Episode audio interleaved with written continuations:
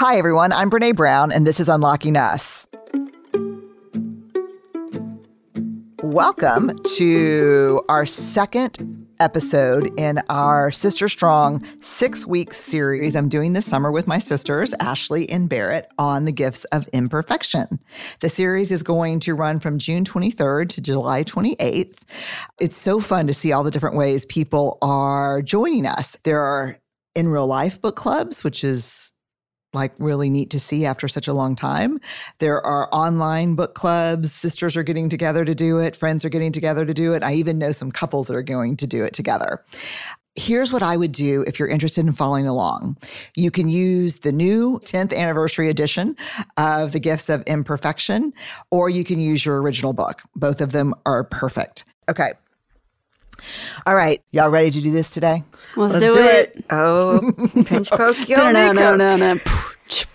I don't know what's happening. I really don't know what's happening with them. We have this sister thing that's real and strong, but then they have a twin thing that's just creepy. Let me tell you the story. Let me tell you right now. Right now, I'm going to tell you all the story. It's gonna be about. now they're talking behind. Okay. They're cheaters. That's what I just said. It's gonna be about. That's how we cheated. okay, okay, wait. No, we were playing Pictionary, and it was me and my brother against the two of them. This is 15 years ago. Oh yeah, probably at least. And all of a sudden, it was insane. They would just draw like a check mark. Barrett would draw a check mark, and Ashley would go, Mardi Gras, New Orleans. and then they would win. And I was like, what the hell? And then they draw a card, and Ashley draws a circle. And there it goes, what is that basketball player's name? Akeem Olajuwon? Akeem Olajuwon. Yeah. she just drew a circle. He's like, she's like, Akeem Olajuwon. And I was like, this is bullshit. um, and then they just started dying laughing. And they'd been cheating for like an hour. and, and then my brother, who was like very competitive, was like, uh, this is, th- th- they can't be on the same team. They've got some kind of twin superpower. So I'm just telling you, you're seeing a little bit of that today already. I don't know what's happening. but Ashley and Barrett and I are here with you today. We're talking about guidepost number one and guidepost number two, which we're not here as experts. We're here as people with somewhere ex- between half and three quarters of a tank of gas in each of these guideposts. Um, but we're here to talk it through with you. So I'm glad you're here too. Apple Card is the perfect cashback rewards credit card. You earn up to 3% daily cash on every purchase every day. That's 3% on your favorite products at Apple, 2% on all other Apple Card with Apple Pay purchases, and 1% on anything you buy with your titanium Apple Card or virtual card number. Visit apple.co slash card calculator to see how much you can earn. Apple Card issued by Goldman Sachs Bank USA, Salt Lake City branch, subject to credit approval, terms apply. Canva presents stories to keep you up at night. It was an ordinary workday until The Singapore presentation is at 3 a.m. the office was shocked. That's when we sleep. Maya made it less scary with Canva. I'll just record my presentation so Singapore can watch it anytime. Record and present anytime with Canva presentations at canva.com. Designed for work. All right, y'all ready to jump in? Let's do it. Okay. Guidepost number one. this is just a hard one. Letting go of what people think and cultivating authenticity. So there is a big honking definition of authenticity that is in the top of this chapter that emerged from the data. So let me read it for you or to you. I'm on page 68 of the hardcover book. Authenticity is the daily practice of letting go of who we think we're supposed to be and embracing who we are. Choosing authenticity means cultivating the courage to be imperfect, to set boundaries, and to allow ourselves to be vulnerable. Exercising the compassion that comes from knowing that we're all made of strength and struggle, and nurturing the connection and sense of belonging that we can only achieve when we believe that we're enough. Authenticity demands wholehearted living and loving, even when it's hard, even when we're wrestling with the shame and fear of not being good enough, and especially when the joy is so intense that we're afraid to let ourselves feel it. Mindfully practicing authenticity during our most soul searching struggles is how we invite grace, gratitude, and joy into our lives. We could just take the whole time and talk about this definition. Like. Yes. okay, so one thing I'll tell you about this definition, this insider information, is the book. This book had already gone to print, the original 10 years ago. And I was coding data and realized that I had forgotten the part that says choosing authenticity means it just said cultivating the courage to be imperfect and to allow ourselves to be vulnerable. And there was nothing in there about the courage to set boundaries. And it was Yikes. that and one other issue was a, literally a stop the press moment. Yeah. What do y'all think about the relationship between authenticity and boundaries? I mean, I think if you're not setting boundaries, it's hard to be authentic because I, make up you're probably living in some resentment, which is not being authentic either. So I just think, first of all, to know for you what's okay and not okay, I think that's a really big step because sometimes we don't know, but to figure out what's okay for us and what's not okay for us is totally part of what you have to figure out to be authentic. Yeah. Ashley's talking about this definition of boundaries that's basically super simple what's okay and what's not okay. Yeah. And I think it's a very important way to think about boundaries. It's a definition that I actually first saw used by Kelly Rae Roberts, the artist, who's also a good friend. So she teaches these amazing art lessons. And just FYI, she's a social worker. I don't know if I knew that. She's an MSW. Oh, that's so cool. Yeah, course she was is. an oncology social worker. Oh, in a wow. hospital, and then self-taught art, and then became a full-time artist and Oh, has wow. all these big contracts with distribution and companies. And so, she had done an art class, and some of the students, not a lot, but a few of the students made art, like basically just copied her art and then started selling it. And so she, in great social work fashion, and she'll even say this was the social worker in her, just wrote this blog post, and this was probably 15 years ago, that said, Hey, love that you're inspired by the art. Here's what's okay, and here's what's not okay. You can paint anything that looks like my art and copy my art and hang it in your house and do anything you want with it. What's not okay is to copy my art and do anything commercial with it Yeah. Here's what's okay to be inspired by my work. Here's what's not okay to copy my work and then put your name on it. And so, one of the things that was so powerful about this definition of boundaries was it wasn't just what's not okay, it's also what is okay. You know what I mean? Yeah. And so, so often when we're setting boundaries with people, first of all, the hardest thing about setting boundaries is the fear of not being liked. Oh, yeah. And if they don't follow through, the consequence. Oh God, yeah, that sucks. Yeah. I mean, like, yeah, It's hard. the accountability piece, yeah. right? Yeah. Mm-hmm. We are so bad at accountability in this world, in this culture, that we don't even know how to talk about it. Politically, in families, at work, we do not know how to do accountability. And why? Because the foundation of accountability is vulnerability. Mm. You should probably say that again. She stole my line. no, the foundation of accountability is vulnerability. That's why we suck at it. That's why in the political sphere, in the cultural sphere, in the US right now, if we're pissed at someone, we'll shame the shit out of them.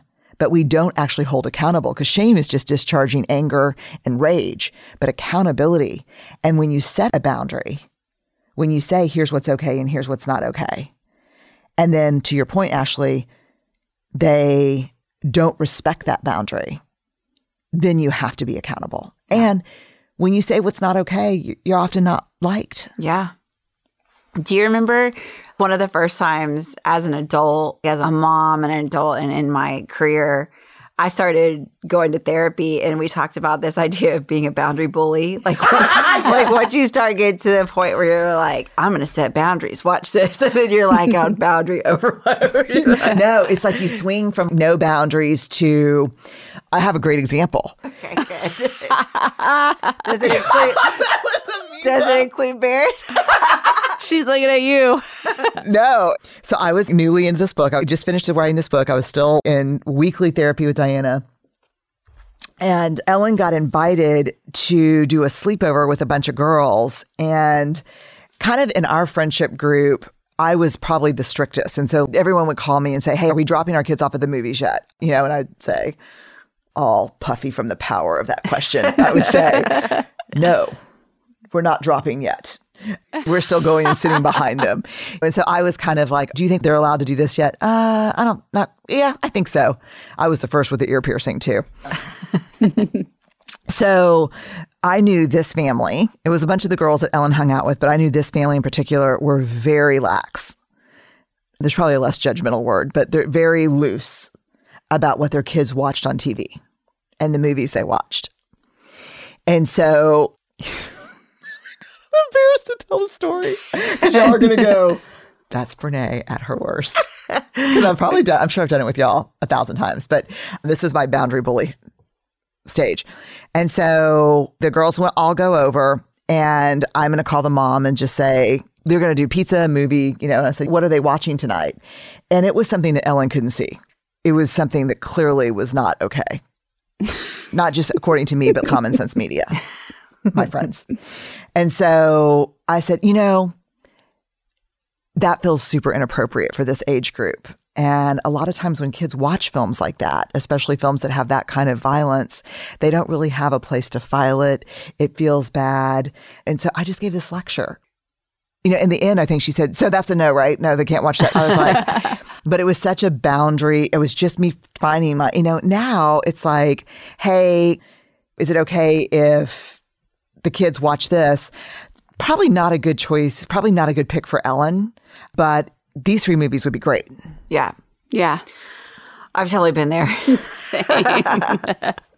On the receiving end of my bullshit, or y'all done that too? I think both. That's rough. Yeah, it's true. Because when you first set a boundary, so let me see if I can explain this from the research in an interesting way. When I was growing up, when y'all would go see Mima for the summer, that's our grandmother that lives in San Antonio, uh-huh. would y'all like go to the movies and do putt putt golf and do all that kind of stuff? Yes. I don't remember putt putt, but I definitely. Oh yeah, we went to what was the place called? It's still there. Oh, it's like the most famous. Oh, Kiddie Park? Oh, you know, we go to Kiddie Park for sure. remember too. Kiddie Park. We're dating Yeah. ourselves now, us and every San Antonian over 70. but we both Kiddie Park and we'd go to the zoo and do all that stuff. And every day would, there would be an event. And so I remember one morning when I was little, because this was struck me as so weird, it just stayed in my memory. Mima said, We can do anything today but go to McCreless, which was the mall by her house. so there was the Piggly Wiggly and McCreless Mall on the south side. And I said, Why not? And she goes, God, it hurts me so much to stand still. And so I was like, So we can go somewhere where you have to walk a lot, but you can't stand? and she's like, Yeah, walking's fine, but standing still hurts. And I always think about that with my research because a lot of times we believe that there's this very long walk between I'm a worthless piece of shit and I'm better than everybody else. And the truth is, the pain of that hurts so much because it's standing still. You're standing in the exact same place when you think you're better than everyone or worse than everyone. There is no long walk there. You know what I mean? Yeah. And I think you are standing still in the same amount of pain when you're not setting boundaries as when you're judging and shaming people with boundaries.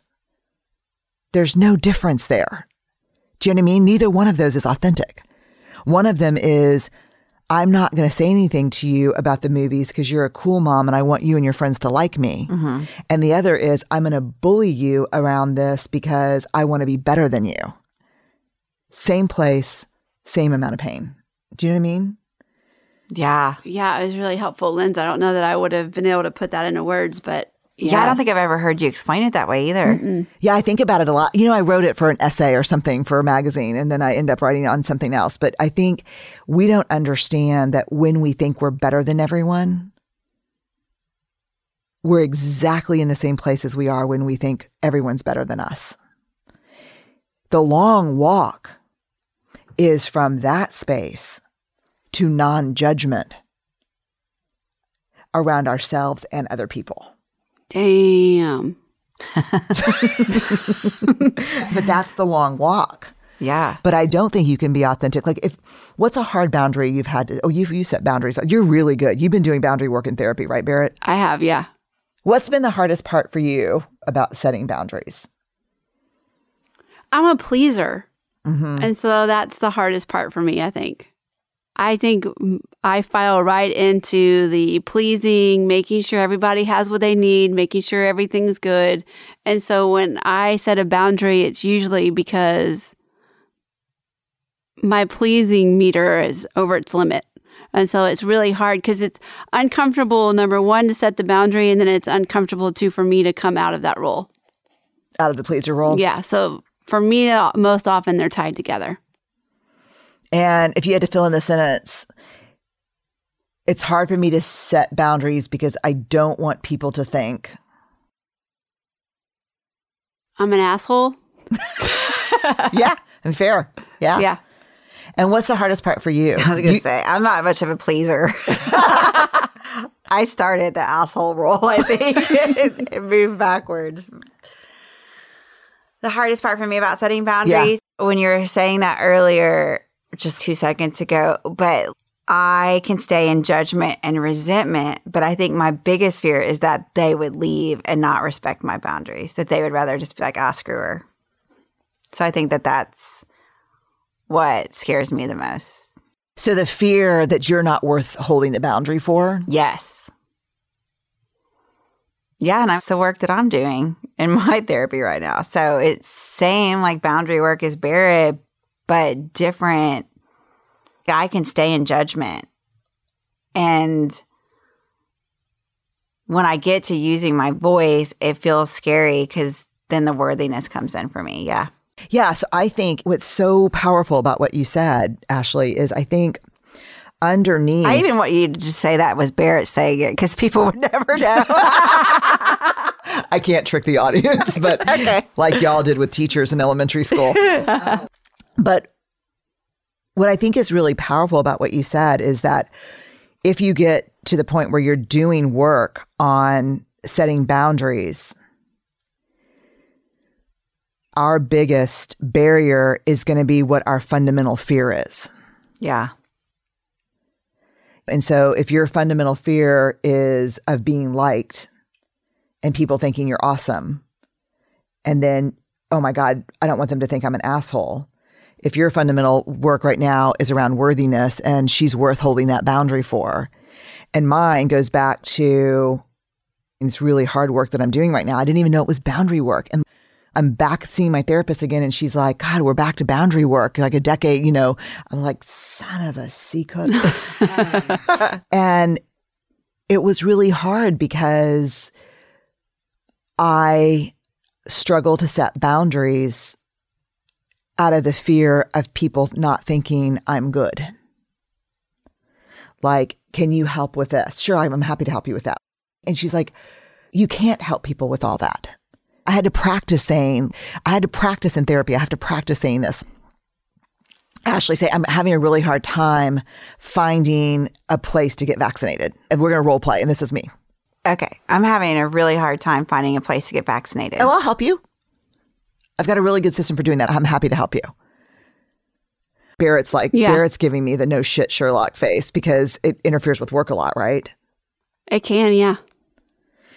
So I'm so afraid. And this is like being really truthful. This is really hard to talk about, but I'm so afraid that you didn't even ask me for help, right? But I'm so afraid that if I don't help you, then oh, you're Brené Brown and you're a big fat liar and you're not a good person. And so I have to practice in therapy with my therapist saying things like, yeah, it's so frustrating to find the spot and then get that, you know, it wouldn't even dawn on me to be empathetic in that situation and be like, wow, that sounds tough.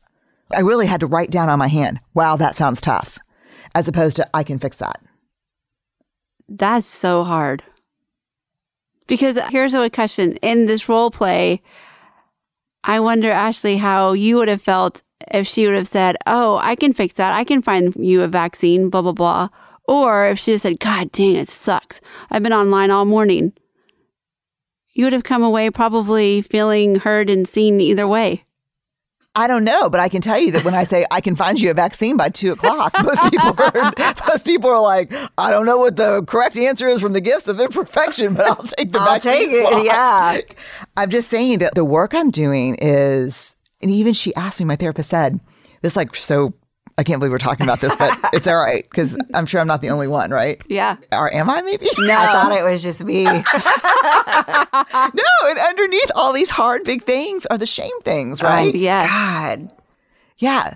So it's like I forgot what I was going to say because my unconscious is protecting me. Um, we should talk about this because these two guideposts for today the self compassion, the authenticity, the perfectionism it goes back to resentment for me. Like if I help someone, this is my newest insight from therapy. If I help someone from a genuine place, not out of fear of what they might think, I don't feel resentment, even if the task is 10x as hard to do. But if I help someone just out of the fear of what someone might think, that's resentment. Yeah. Do you have resentment? Yes. Uh, I have resentment for the same reasons you just said. Do you have resentment ever? I need like a life vest to hold me up from the resentment that I'm swimming in. It's like Okay. an ocean. Okay, so We talked about this yesterday, and what you shared was so cool. yeah, so I'll share this because this jacked me up. This was a humbling, hard insight. I ran this insight past my therapist and waited for her to say, No, I don't think that's true. And she's like, That's exactly true. And I want you to write that down and think about it. I was like, Oh, damn. Don't You know don't know me. You don't know me. That's what we say. That's our favorite line with our therapist. You don't know me. of course, we all say it with each other after our session. yeah, we don't actually say it with our Super therapist. brave. Yeah, we're like really brave with each other. And then I told her, "You don't know me." None of us do that. Okay, so so resentment, and I'm weaving some enneagram in here, which I don't know. It's like trying to find the validity and reliability of the enneagram stuff. It's like the descriptors are right, but the groups are weird. I don't know, but I find it somewhat helpful. Do y'all? yeah, I do. They don't know me. yes, I do. Yeah. So there's like on the number one, our big thing is resentment. And I remember like, I know the number ones all think the number one stuff is the meanest, but it is the meanest. it is totally the meanest. Because They had this bird in this meme, and its wings were like straight down by its side, and its beak was out, and it had this mean face, and it was flying. It was like a real bird, and it was just flying. and underneath it, it said, "Fueled by sheer resentment and rage." The number one. I was like, oh, you don't know me. So before I did the podcast with Marc Brackett, before we went on air or whatever, started recording, he and I were just talking. And so I thought, well, hey, I'm on with Marc Brackett, who runs the Emotional Literacy Center at Yale. So I'm going to ask my question about resentment because why not, right? I think I said something like, well, you know, so I know resentment's part of the anger family and started talking. And he goes, no, no, no. Resentment is really part of the envy family. And I got dizzy. Like I was literally like, what the? Was like, what? I was in this swirl, like, whoa, time was slowing down. And I was like, what? And he goes, no, resentment's kind of a function of envy. Then I became total dad. What? Shit, you sure? Um, and he's like, What like, yeah, credentials do you have? yeah. He's like, I'm sure. And so I started thinking about it, and I've been thinking about it so much that sometimes I think I feel resentment at other people who are not weighted down by their worth being held hostage by having to be good all the time. Yeah. You know, they can just be messy and human, and you know what I mean? Yeah. Mm-hmm. So if resentment really is in the envy family, what would that mean for you, Ashley? Um, Like around just around boundaries yeah, and yeah, yeah. I just think it would. Well, first of all, I feel like the anger kind of goes away when I think about it that way because I have resentment and judgment. Yeah. Yes, me too. I feel like a little bit of the anger has gone away because then I feel like it almost takes it off of them that I've been so pissed off and judgment and resentful about and brings it back to me Yes. about well what's that envy like and what do you need? what am i missing Yeah, what do I need? what can i do to fill that void yeah Y'all are so good. I'm still really pissed off and resentful. and I'm like, well, if you guys had, I'm usually like, my resentment is like, shit, you have one third of the things to do that I have to do. One third. So I can now see where that's envy. I'm still like, what the hell? That's the hard thing. So, like, yeah, that's the hard thing. but oh my gosh there's like for someone that swims in a lot of resentment and judgment it feels so freeing and i imagine it will be hard for some people to get there but this is seriously what i've been doing in therapy for the last three or four weeks straight and although my therapist was probably like hell yeah she got there i didn't really get there until we talked about it yesterday Yeah, because now when I'm feeling resentment, which is like a lot, I used to think it was because people weren't working hard enough or doing enough or pulling their weight. But now it's like, if I say, oh, I'm resentful, what do I need more of? yeah just thinking this through right now for me, it's like most of the time it's because they're boundaried about shit that I'm not boundaried about. And I need to be more boundaried for my own stuff. But is it that they're more boundaried? I mean, really, I'm just asking this question because is that really what they are? Because, I mean, I know what we're talking about here. And it's like, is it that they're more boundaried? Or is it that there's just not as many expectations on them as either I put on you or you put on yourself? Or is it more about not that they're more boundaried, it's that we're missing the boundaries? Maybe so, yeah. I don't know. I think it all, however you package it, is all my own life's work. And I think it's the hardest part for me. Such an interesting conversation, right? Because mm-hmm. yes our underlying drivers, our underlying fears of whatever it is that we fear, and our underlying needs show up in different ways, but the same problems. I think that's true of everybody. I mean, just it's Yeah. like, yeah. Canva presents unexplained appearances. It was an ordinary workday until. That presentation appeared out of thin air. Also, it's eerily on brand. Wait, did that agenda just write itself? Words appear, making this unexplainable case Unexplainable? It's Canva's AI tools. I can generate slides and words in seconds. really. the real mystery is why I'm only learning this now. Canva.com, designed for work. Okay, I do want to do this before we get out of this episode. So, dig deep. So, each of these mm-hmm. chapters in here has a dig deep, which means kind of how do you get deliberate about making different choices? What inspires you, and how do you get going? And we don't have to do them all for every one of them, but I encourage y'all to do them. They're really helpful. yeah So, do you have a mantra for authenticity? My mantra is still, I wrote this 12 years ago. It was probably when I started working on this book or 11 years ago. Don't shrink, don't puff up, stand your sacred ground. And that is a great example of, hey, Brené, we're going to let the kids watch Saturday Night Fever tonight.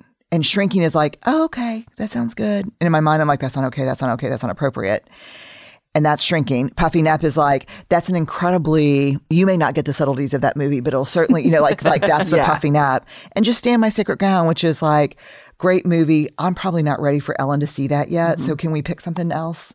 Yeah. So do y'all have authenticity mantras? I actually don't have one. I mean, honestly, when we were talking about it earlier, I was like, yeah, mine's pretty much just like F you. but that is probably just because of where I am in my life. But I think it would be helpful. I really do. It's funny because your mantra I know by heart, because of course I run Daring Way groups all the time, and there's a video of you, and it is the people that I work with, the clients, it is their favorite thing that you do when you say this and how you explain it to them. So it's really powerful to have a mantra. Do you have a mantra yet? I'm just like thinking, what do I say to myself a lot? these But not days? my circus, not my monkeys, is what you say a lot. You say a I lot do to say us. that, but mainly what I've been saying a lot lately is, God, do your work, man. But you know what? I was thinking about that before we started this podcast series that we can be hard around the doing your work. I definitely can be hard and judgy and Maybe shitty we're about it. envious of the other people that aren't doing their work. Oh God, Yeah, not just me. Could driving- you imagine? Oh yeah, driving with all that rage deep down in your belly. like yeah, no. It's because Barrett has to commute it every day. she commutes a long way. But I mean, did she tell you that story about that guy that got out of his car and like road rage guy? This older white guy in this big pickup truck, you know, we're in Texas, came and scared the crap out of her. It was really traumatizing. And I was like, Did you flip him off? And she's like, No, I just started screaming, Do your work. Do your personal work. I, but you know what? I think about that a lot, obviously, still.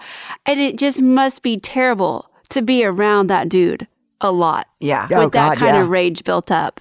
I do. I feel sad for people that aren't doing their work because I think it was a podcast you did with Ashley C. Ford and JRW, Jennifer Rudolph Walsh, when Oh, for their book, Hungry Hearts, their anthology. yeah, and the question was like, why do you think people don't do their work? And your answer was so amazing. Usually, my answer would be if you asked me that today, I don't know what I said then, is the fear of what they're going to find. It hasn't gotten bad enough. You know, When you talk about in this book too, that some people are afraid to open up because they think it'll swallow them whole to even start talking about yeah. what's inside. They think they're going to get swallowed whole Yeah. by pain and grief. And what they don't know is they're already living in that dark belly. Yeah, Yeah. that's it. Yeah, they are. They're already living there. We are. yeah, Yeah. it's true. We're lucky because we had a mom yes, Who turned the tinker? who turned the tanker, who, like, pivot. She went to therapy. Yep. It probably was the end of her marriage to our dad. Yeah. but she just said, I can't do this anymore. I think Ronnie, her only brother, her only sibling, had already been shot and killed. Yep. I think she just said, I can't live like this anymore and I can't pass this down to y'all. Wait, that was her midlife, right? Mm-hmm, That was her midlife. Mm-hmm. Wow. Yeah. Oh my God, I never thought about that till now. Me neither. Me either. That was her midlife. And she just said, She would have bought this book. She would have loved it. She would have. Yeah, for sure. Yeah. Oh, she read this book. But I'm saying in her 40s, Oh, in her 40s. because she's got every book ever. Yeah, you know what's embarrassing is when mom was going through her midlife unraveling and got into therapy and made a plan to leave dad and and really turned her life around. Her coffee tables and nightstands were just packed to the ceiling with books by Carl Jung and Joseph Campbell. And she did a lot of Jungian therapy. And I just remember thinking, oh, Jesus Christ, what is she doing? Just what a weirdo. now, now, you can't even walk two feet in my house without running into a Carl Jung so, yeah. She's also, at that time, was also reading a lot of Maya Angelou poetry. So, yeah. All right. So I want to at least spend 10 minutes talking about the second guidepost, which we've spent some time already going over, but letting go of perfectionism and cultivating self compassion. Yeah. And we talked about that in the first episode. But one of the things I really want to drive home here is when I did the book read, my self made podcast from home, my red kitchen table, I did a DIY podcast for I thought it was just me. And I remember getting an email from this woman who said, my friends and I love your work. We don't really have shame issues, but if you ever do anything on perfectionism, mm-hmm.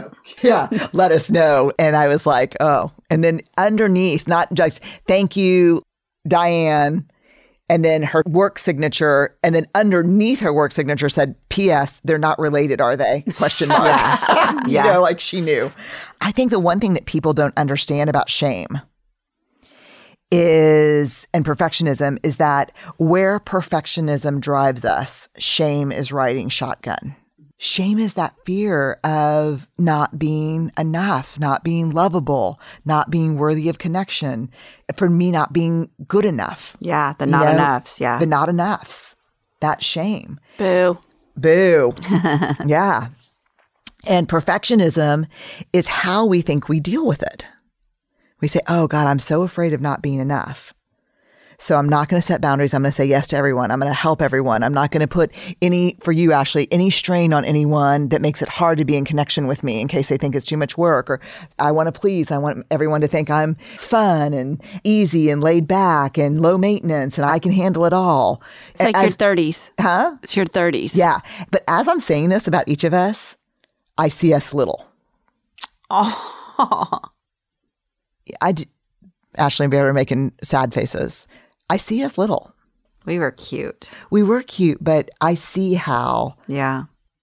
I had to be good and perfect and of integrity, Yes. taking care of y'all all the time and not ever thinking about what I needed or wanted. That was not it. And watching a lot of anytime mom asked for what she needed or wanted, it was framed as selfishness. Yeah. you know, as opposed to being like, I guess in maybe dad's frame, the martyr, give everything to everyone, take care of everyone. I don't know what that was. And then how you, the worth was all you wanted to do from the first day of kindergarten. Like when you walk downstairs, you know, they may be identical twins, but they're very different. Uh-huh. Ashley walked downstairs the first day of kindergarten in a dress with a hat and a matching umbrella. And Barrett walked downstairs with tube socks, um, like a basketball jersey, and you know, and a ball underneath her arm. They were completely different, but how you had to be tough.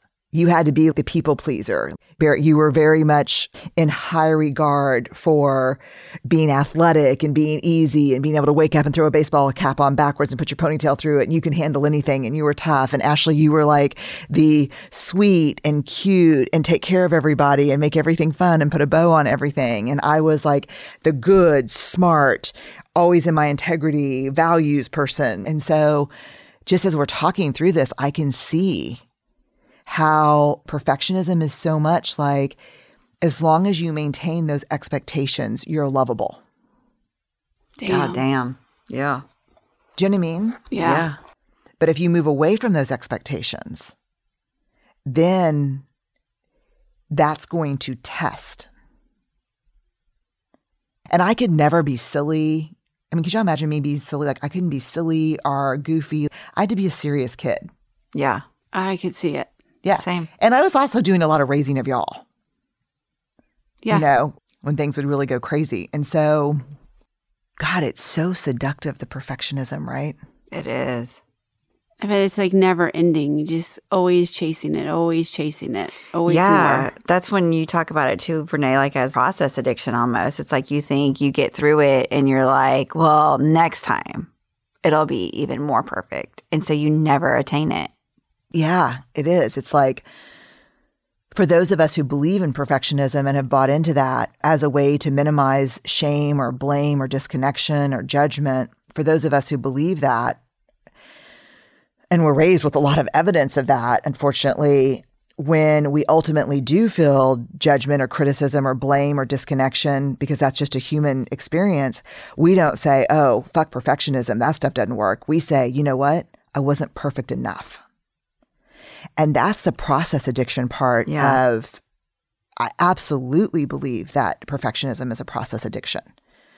And you know why else I believe? Just because when I think about my own food stuff, I think of when I first got into AA, this idea of whether it's beer or Marlboro Lights or red wine that you're pretending is just part of your fancy wine club, but you really can't live without it, or carbs or whatever it is, the saying that you can't get enough of what you don't need. Shit. Do you know what I mean? I'm like making a mental list in my head of those things. Yeah, but like, have you ever? I don't know. This is probably me because the food thing became a real thing for me. It was always been a real thing for me, but there's certain foods I just don't eat as part of my sobriety around my food because they're foods that if I ate one, a box of them would not be enough. yeah. It would stop whatever I'm feeling until I stopped eating. And then how much of it can you eat? You can't eat 15 boxes of Oreos, right? Yeah. You just can't. I mean, I've tried. I mean, yeah. And so I think perfectionism is the same thing. You just Yeah. cannot get enough of what you don't need. yeah. So let's look at the dig deep in that just to close out this Yeah. episode. Ashley and Barrett and I are going to take a nap. Yeah. talking about doing the self compassion scale on Kristin Neff's website. So if the thing you don't need is more perfectionism, the thing you do need is self compassion. Yeah. Woo, boy, I suck at that. Do you suck at it? I do suck at Have that. Have you taken the Neff inventory? Yeah. Is self kindness your lowest one? Yes. Self kindness is my lowest one. So, Kristin Neff is a researcher at the University of Texas at Austin, and she has studied self compassion. Her work is fantastic. I think she's got a new book coming out this year, too. Mm-hmm. Yeah, she's amazing. And she has an inventory on selfcompassion.org, which you can take. It's free, great, valid, reliable instrument. And it breaks self compassion down into kind of three elements self kindness. Are you being warm and understanding toward yourself when you suffer, fail, or feel inadequate? Common humanity. Do you recognize that suffering and the feelings of personal inadequacy are just a part of the shared human experience? And then mindfulness, which she's got my favorite definition of mindfulness because mindfulness for her is not just you need to stop and feel what you're actually feeling. It's that, and you can't become overly obsessed on what you're feeling. You've got to move through it. Yeah. And so it gives you a score for all three of the elements. And so I'm really great on common humanity, and I'm really good on mindfulness, actually. I'm not good on self kindness. Have you taken it, Ashley? Yeah, my lowest is self kindness. But I'm interested. I'm going to take it again. Yeah. Common humanity, when you're a therapist, which you are, Yeah. or you work with me as closely, you know, like, Yeah. like we know it's like me driving through our old neighborhood and knowing every story in Yeah. those houses, being a shame researcher, sitting down with the most, what you would think on the outside, ragged, road hard people who are filled with wholeheartedness and self worth, and then sitting across from the most rigid, perfect, well resourced people who are just, just literally living off shame. Yeah. Yeah. Yeah. So I know that if it's a weird smell on your body, everybody's got it. if it's a weird situation with a parent, everybody's got something. Okay. So dig deep. So actually, for my dig deep is Dr. Neff's tool. So Yeah. I think we should all get deliberate and take that tool on selfcompassion.org. And it's self dash compassion. You can find the link. Oh, my get inspired. I'll read it to you from the book. Most of us are trying to live an authentic life. Deep down, we want to take off our game face and be real and imperfect. There's a line from Leonard Cohen's song Anthem that serves as a reminder to me that when I get into that place where I'm trying to control everything and make it perfect, I need to think about this line. It's there's a crack in everything. That's how the light gets in, which is just such. So I write, so many of us run around spackling all of the cracks, trying to make everything look just right.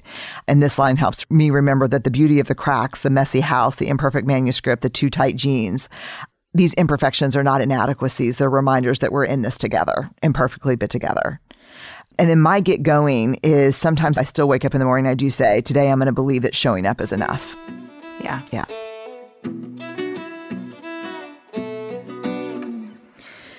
All right. Um, episode page on BreneBrown.com with links to things that I talked about that you may want to hunt down and take a look at. Oh, and just a reminder that we're taking a short summer break from Dare to Lead. I'll be back July 12th with a two episode series on the hardest feedback I've ever received. Incredible lineup for the fall. We're grateful to be here and awkward, brave, and kind, y'all. I think we're doing some role modeling of that. What do y'all think? I would it feels say that definitely awkward and definitely brave. And we're really working, if we could only be as kind to ourselves as we try to be to each other, right? That would be great. I agree. That'd be helpful. All right, we'll see y'all next time.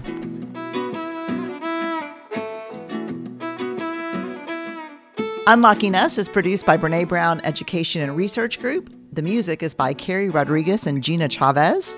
Get new episodes as soon as they're published by following Unlocking Us on your favorite podcast app. We are part of the Vox Media Podcast Network. Discover more award winning shows at podcasts.voxmedia.com. Welcome to the Canva guided meditation for stress at work. Impending deadline? Generate Canva presentations in seconds. So fast. Brainstorm got too big? Summarize with AI in a click. Writer's block? Release with Canva Magic Write. Magical. Stress less and save time at canva.com. Designed for work.